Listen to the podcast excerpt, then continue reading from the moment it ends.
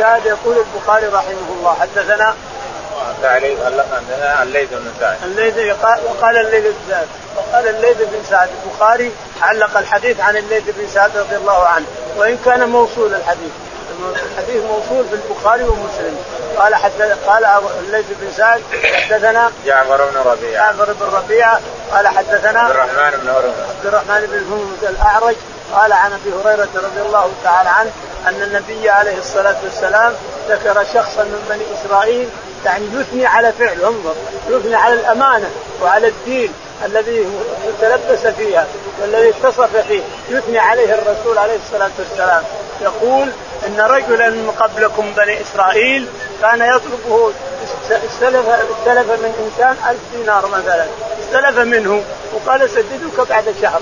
لما جاء الشهر قام ونجر خشبه وحطها حط الفلوس فيها وكتب صحيفة من فلان بن فلان إلى فلان بن فلان. أما بعد فإني ما وجدت سفينة أركبها ولا وجدت شيء طائرة أركبها تسبي طائرة اليوم. الشاهد ما لقى سفينة يركبها ولا لقى معارين يركب فيها. وأنا الآن ثمن ثمن ربي على هذه الصحيفة. تصلك ألف دينار اللي لك علي. ثم رماها في البحر. رماها اللهم إني بين يديك يا ربي. شالها البحر شالها الماء شالها الماء. حتى وصل راجل اللي يطلب الألف دينار.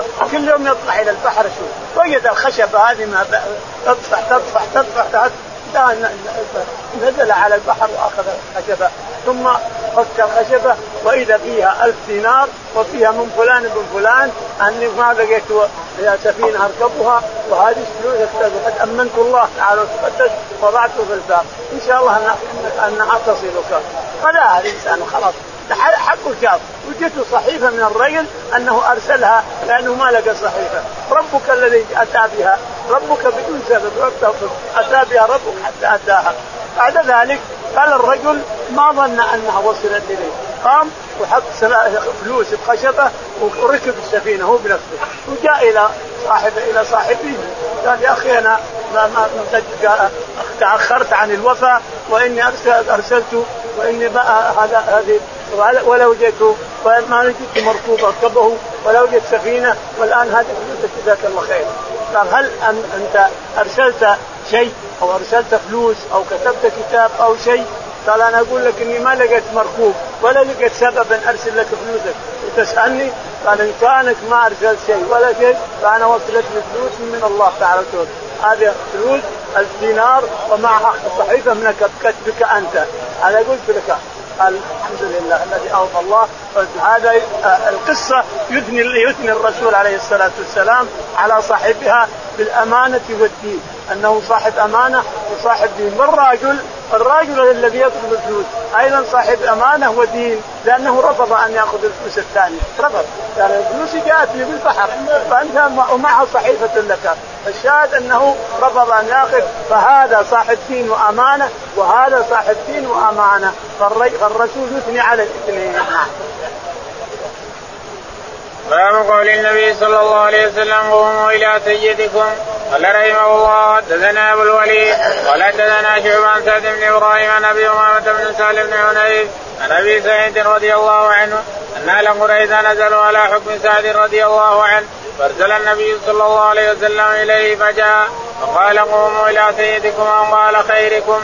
وقعد عند النبي صلى الله عليه وسلم فقال هؤلاء نزلوا على حكمك. قال فإني أحكم أن تقتل مقاتلتهم وتصبح ذراريهم. وقال لقد حكمت بما حكم به الملك. قال أبو عبد الله فمن بعض أصحابي أنا بالوليد؟ من قول أبي سعيد إلى حكمك. يقول البخاري رحمه الله باب قول النبي صلى الله عليه وسلم قوموا إلى سيدكم. باب قول النبي عليه الصلاة والسلام قوموا إلى سيدكم أو قال قوموا إلى خيركم. يعني معناه أنك تقول للرجل يا هذا فلان سيدنا سيد من السيد. ما في شيء يعني لابد أنه سيد وهو صح حقا سيد. اما السادة المطلوبة اليوم لا يكن لها زيد إنما إذا كان حق أنه سيد يعني سيد دين دين وأمانة وصلاح وتقوى هذا يسمى سيد. لا شك في هذا. أنه سيد لأنه شرى نفسه من الله شرى نفسه بالجنة من الله تعالى وتعالى. الشاهد يقول البخاري حدثنا أبو الوليد. أبو الوليد. الطيالسي قال حدثنا شعبة. شعبة. قال حدثنا سعد بن إبراهيم. سعد بن إبراهيم. نعم. عن أبي امامة بن سهل. عن أبي أمامة بن سهل عن أمامة بن سهل بن سعد قال عن أبي سعيد الخدري. عن أبي سعيد الخدري رضي الله عنه قال أن أهل قريظة نزلوا على حكم سعد. قال إن قريظة نزلوا على حكم سعد بن معاذ رضي الله تعالى وأرضاه. والسبب في هذا أن سعد رضي الله عنه أصيب بالأكحل على اليسار من عرق الأكحل. وصار يمشي الدم ولكنه كواه ووقف الدم. وصار مريض في خيمة بالمسجد. في خيمة بالمسجد. في أيام أحد. فالرسول عليه الصلاة والسلام لما ذهبت الأحزاب خانت قريش قريظة لما جاءت الأحزاب 4000 يسودهم رئيسهم أبو سفيان. ثم مكة 4000 مخلطين. من كل من كل شكل من كل جنس. جايبهم مخلطين أبو سفيان 4000 بحارب الرسول عليه الصلاة والسلام. وحصل أن الرسول وضع على المدينة خندق كما مر في اشاره سلمان الفارسي وهزمهم الله تعالى القدس بالريح الجنود كلها وهزمهم بالملائكة. بقي قرور قريضه لما جاء أبو سفيان نقضوا عهد الرسول عليه الصلاة والسلام. كان بينهم وبين الرسول عهد وميثاق نقضوه. لما جاء أبو سفيان بقريظة بالأحزاب اللي معه والجنود اللي معه قريظة نقضت العهد. قال الرسول عليه الصلاة والسلام صحابي اذهب إليهم فخاطبهم فذهب إليهم فسبوا وشتموا فقال الرسول ما الذي قالوا؟ فرطن له الرجل الصحابي اللي أرسله أنهم خانوا وأنهم سبوا وانهم شتموا خانوا عهدهم طيب لما راح أبو سفيان واخذته أخذته الأرياح وأخذته الملائكة ورجع إلى مكة بقيت قريظه نقضت العهد ماذا يفعل الرسول؟ جاء جبريل عليه الصلاة والسلام قال يلا إلى قريظة. فذهب الرسول إلى قريظة وحاصرهم حتى نزلوا على حكم سعد بن معاذ. لأنه حليفهم هم أحلاف اليتيم. بن النظير حلف لسعد بن الخزرج. لسعد بن عبادة رئيس الخزرج. وهذا سعد بن معاذ رئيس الاوس نزلت قريضة على حكم سيدهم يعني لعله أن يرحمهم بزعمهم. فلما جاء من الخيمة جاءوا بني قريضة بكاملهم. أنزلوهم من قصورهم ومن أموالهم وكذا. وجاءوا بساحة كبيرة جلس فيها الرسول عليه الصلاة والسلام. فقال ادعوا سعد. قالوا إحنا ننزل على حكم سعد بن معاذ. يعني حليفهم. قال مرحبا. فنزلوا على حكم سعد بن معاذ وحصروهم في في ساحة كبيرة. فقال الرسول عليه الصلاة والسلام ادعوا سعد بن معاذ.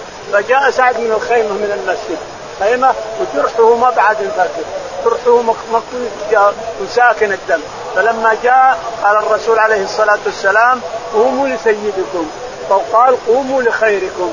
أو قول قال سيدكم أو خيركم كل واحد. لكنه سيد لا شك في هذا. وخير الناس لا شك في هذا. من خيار الصحابة رضي الله عنه فقال إن هؤلاء نزلوا على حكمك يا سعد. قال نزلوا على حكمي يا رسول. قال نعم. قال إني أحكم فيهم بأن تقتل مقاتلهم. الرجال من أنبت يقتل من أنبت الشعر يقتل. وتسبى النساء والذراري تسبى وتقسم بين الناس.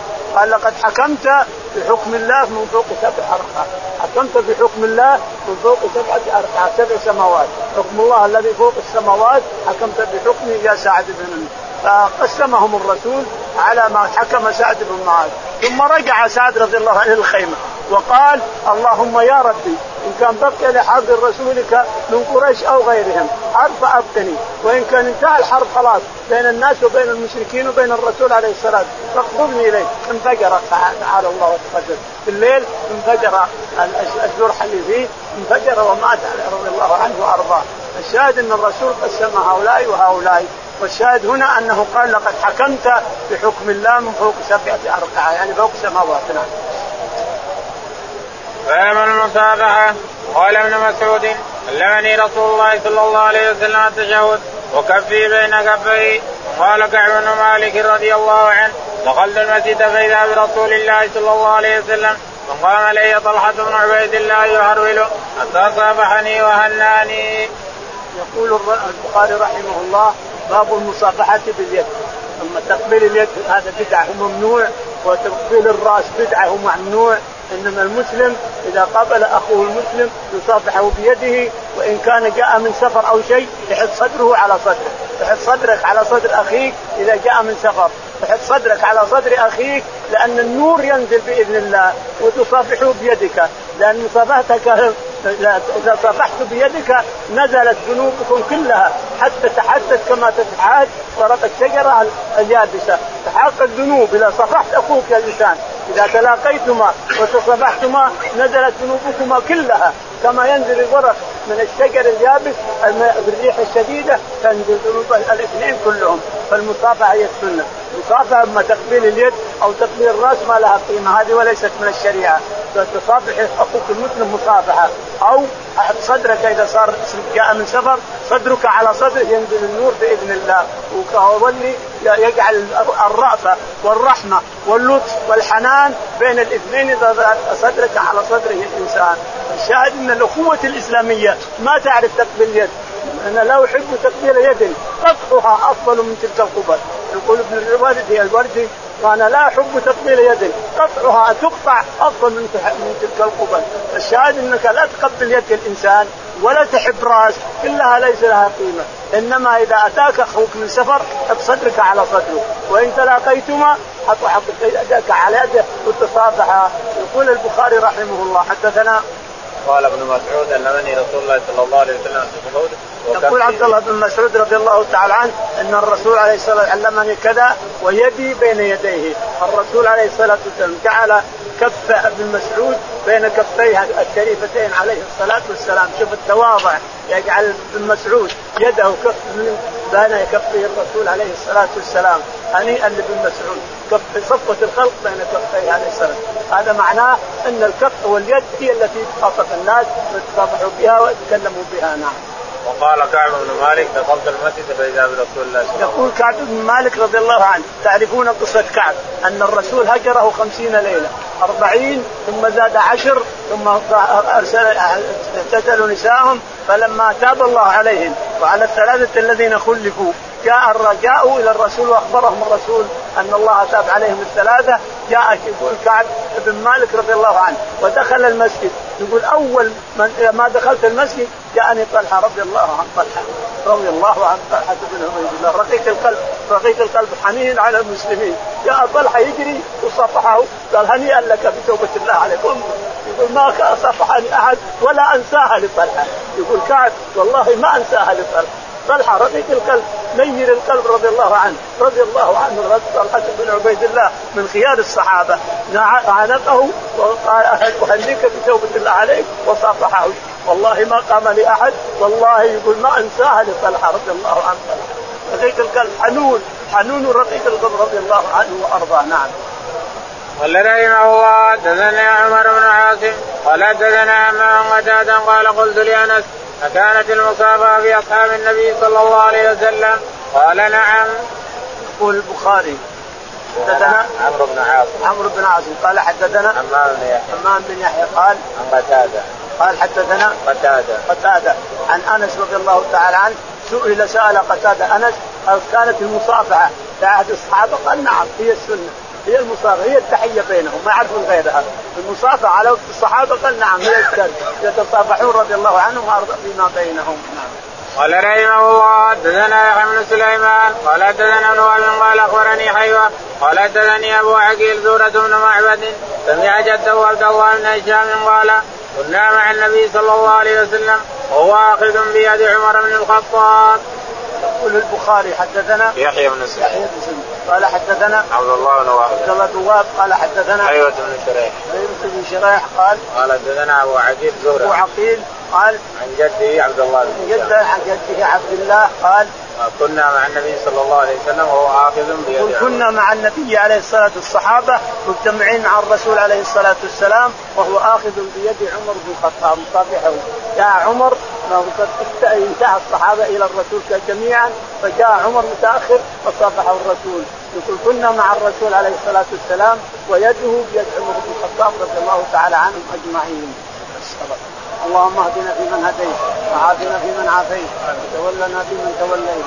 اللهم توفنا مسلمين. والحقنا بالصالحين